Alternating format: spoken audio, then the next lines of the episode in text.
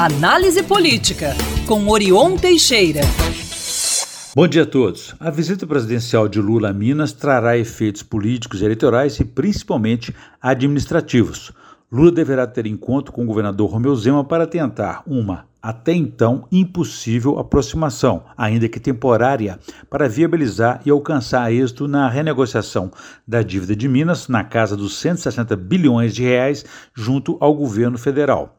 Zema perdeu o protagonismo nesse processo por duas razões. Primeiro, as questões ideológicas, de não querer conversar com o presidente, tanto é que passou todo o ano passado, o primeiro de seu segundo mandato e o primeiro de Lula, sem conversar com ele. Segundo lugar, o fato de teimar com seu projeto de adesão de Minas ao regime de recuperação fiscal, o RRF, que o mundo político e oficial, além de sindicatos e funcionalismo, rejeitam.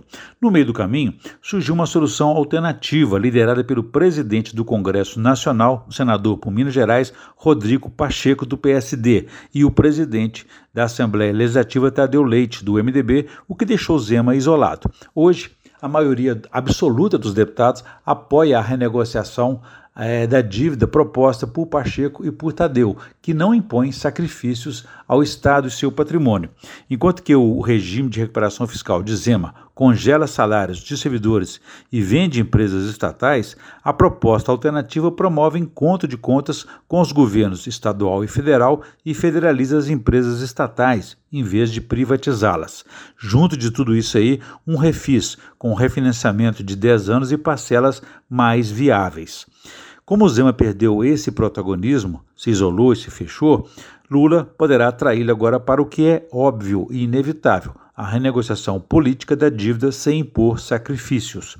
Além de isolado e sem protagonismo, Zema vem perdendo também a popularidade após o episódio dessa negociação da dívida aí, criou muitos desgastes perante o funcionalismo, por conta de propostas de congelamento de salários e corte de benefícios.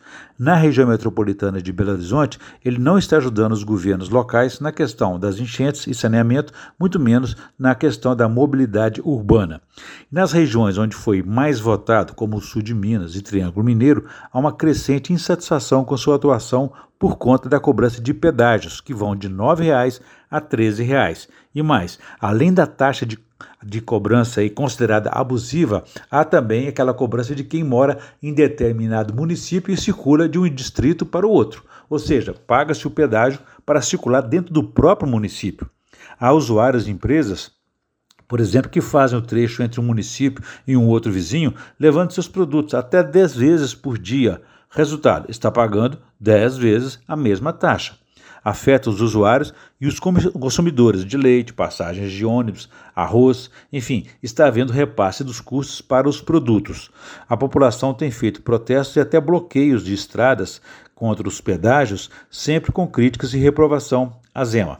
Na Assembleia Legislativa, ele também começou mal o ano ao vetar acordos e projetos dos deputados.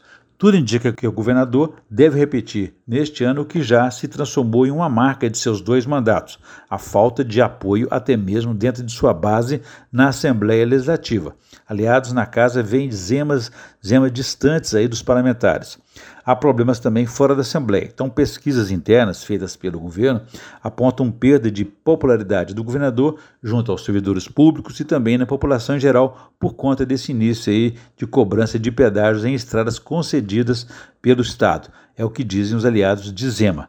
Na última quinta-feira, dia 1, a sessão de abertura do ano legislativo realizada na Assembleia foi um indicativo desse mau humor dos parlamentares para esse início de ano. É o que eu tenho para vocês hoje. Deixo também um abraço a todos, façam um bom dia e quem quiser saber mais pode consultar meu blog no www.blogdorion.com.br. Até!